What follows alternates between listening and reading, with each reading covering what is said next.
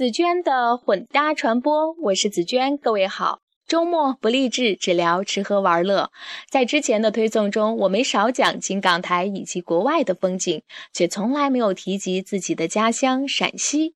但其实无论走多远，在我们每个人的心中，家乡永远是最美的。而每位游客心目中的家乡，又是另外一种风情。比如生活在上海的大美女 Christie 笔下的古城西安，就是活色生香的。Christy 是当年中文系里才艺俱佳的系花级美女。大学毕业以后，在销售行业做得风生水起。如今，她正走在创业这条艰辛的道路上。以后，我也会找时间来分享她个人无比丰盈的故事。今天，就先随着她文采斐然的笔触来逛逛古城西安吧。初到西安的时候，我觉得这座城市硬朗得很，建筑四四方方，街道横平竖直，语调掷地有声。而听西安女孩子说话，却总让我想起《武林外传》里那个风情万种的佟掌柜。先说说唐朝那点事儿，唐朝李氏原是山西的世袭贵族，封号陶唐。李渊是隋朝的唐国公，先辈血统。他在太原起兵，摧枯拉朽地灭了隋朝。公元六一八年建唐，从此掀开了中国历史上最辉煌的朝代。李渊之子李世民发动玄武门之变，杀了自己的兄弟，逼父亲下台，成为唐太宗，开始了历史上著名的贞观之治时代。那时的长安，皇帝从谏如流，官员廉政，民风淳朴，路不拾遗，夜不闭户。时间流转到公元七一三年，开元盛世到来了，唐朝迎来了全盛的时代。那时的长安是座什么样的城市呢？是金融界的纽约，时尚界的巴黎，政治界的洛桑，真正的万国来朝。那时候，丝绸之路带来了丝绸和香料，也带来了各国不同的民族。长安街道上挤满了仰慕中国的外国人，满街都是同声翻译，卖羊肉泡馍都得会几国语言。所有人进入长安城必须考试，拿一个龟壳，先用刀刻一段甲骨文才让进城。无论绫罗绸缎还是粗麻布衣，无论四季更替，唐朝女性都穿低胸的衣服。女性们敢这么个穿法，侧面说明了长安的治安水平之高。长安这座城市地处关中，三面环山，一面向水，又称八水绕长安。泾渭分明这个词语的泾河、渭河都在这里。地势险要，易守难攻。自古以来选的都城都是兵家必争之地，还要有帝王风水，长安全占了。奈何帝王们建国的时候，总是猜得到开头，猜不到结局。险要的永远不是地形。而是人心，在固若金汤的防守抵不住权力相争，抵不住美人的诱惑。这座城市发生过两次著名的倾国事件。第一次，周幽王烽火戏诸侯，博褒姒一笑，搞得自己真被叛军包围的时候，放进狼烟也没人救他，代价惨痛。第二次，我们都知道是安史之乱。自古以来，关于爱情，永远是旱的旱死，涝的涝死，皇帝却总是旱涝保收。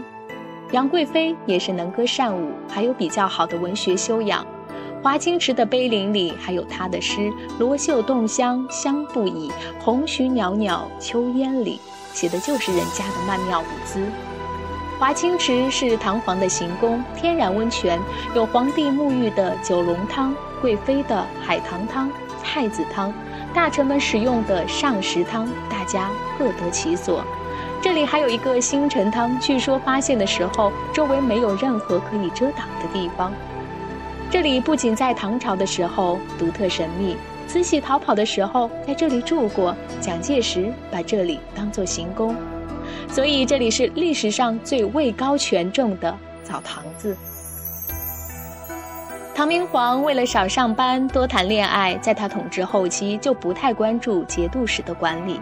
这就跟连锁发廊一样，总部如果占的股份太多，管理任务就繁重。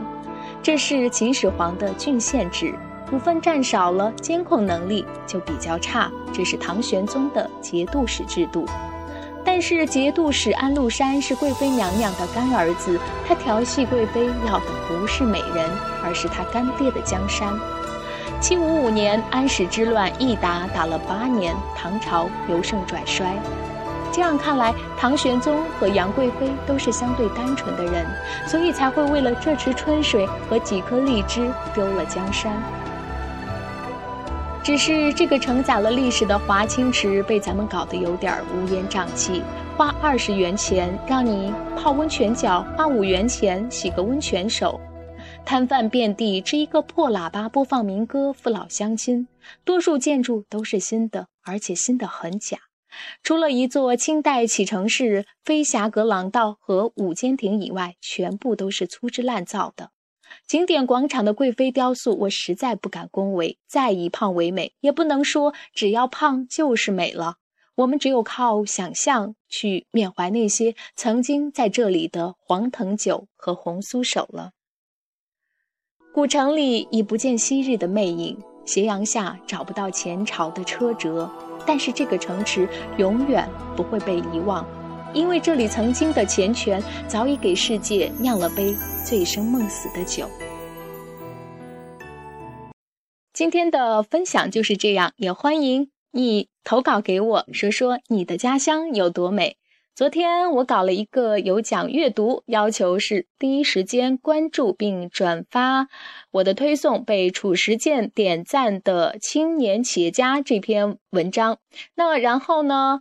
会要求大家在我的微信公众账号上留下你的联系地址，我就会以先到先得的方式，呃，送给五位朋友《褚时健影响企业家的企业家》这本畅销书。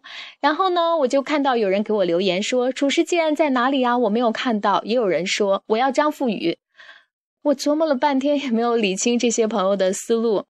我从来没有说过我会大变活人，也没有在文章中或者是节目中透露张富宇想要征婚这个信息呀。无论如何，大多数朋友还是非常乖巧的，按照要求做了，所以我也是本着公平、公正、公开的原则，把五位中了头彩的朋友的名字公布在这里。他们是云南省昆明市的陈红艳，山东省东阿县的胡志庆，北京市中国科学院大学的孙海洋，广西柳州市的卢敏，江西省南昌市的华山。那在我早前的推送《文青游香港，请问路在何方》中，有两位美女是按规矩举手要了《下一站香港》这本书，她们是云南省昆明市的白洁，江西景德镇的江娜。那《褚时健影响企业家的企业家》这本书会由作者本人张富宇从昆明邮寄给几位朋友。为了感谢他如此的爱戴、关注紫娟的混搭传播的朋友们，我只有到书店去购买这本畅销书了。那下一站香港这本书呢，我会从北京邮寄给两位美女。以后呢，我也会尽量的多给大家谋福利。但是，难道你们就没有发现，我每天的微信推送都是精心制作给你们的礼物吗？从内容选材到图片制作，再到一遍遍的配音以及背景音乐、主题歌的选曲，我都是经过非常仔细的打磨，只是为了让你可以在喧嚣的微信群中看到或者听到一份匠人用心的声音杂志。那好吧，今天所有的推送就是这样了。最后，看看我今天为大家准备了一首什么样的歌。感谢收听，周末愉快，拜拜。我把房子买到了红砖路旁边，不远走四维二街，向北一站走到了小寨儿，我爱的女娃就在玩上班。夏天来了，我吹着空调；冬天晚上我抱着暖气睡觉。烟瘾上来，我抽根好毛，开车兜风去子午大道。平淡的生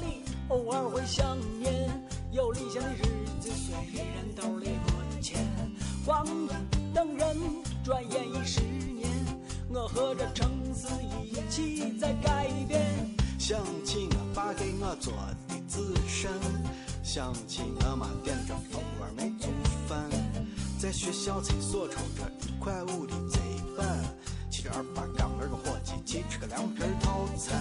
那些日子已经离你八丈远，阳台上再也看不到钟南山，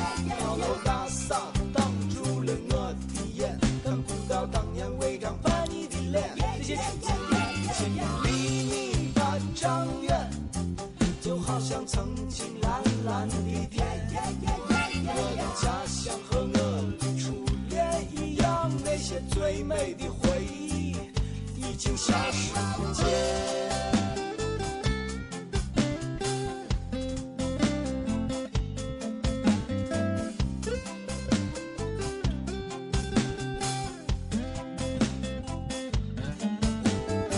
我买了新电脑，打游戏很渣，可还是想念在游戏厅对联。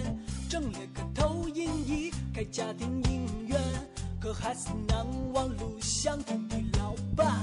给我的吉他装了套进口琴弦，可不再像当年天天都苦练。电视上的女明星越来越性感，可哪有初三四的同桌让我迷恋？其实想起过去，也有过很多不满。有时候喝酒，我也会苦思甜，可苦也有苦的心福，甜也有甜的伤感。那些曾在一起单纯的伙伴啊，现在埋在人海，为生活埋头苦干。你是否会在某个失眠的夜晚，想起曾经执着追求的浪漫？离你半丈远，阳台上再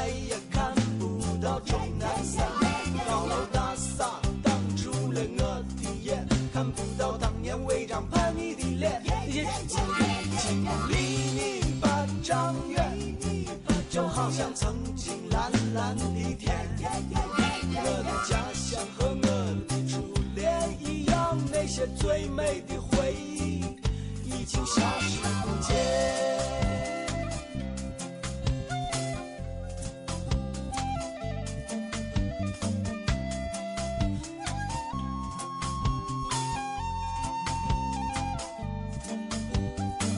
无数次我站在钟鼓楼下，听不到钟鼓奏响。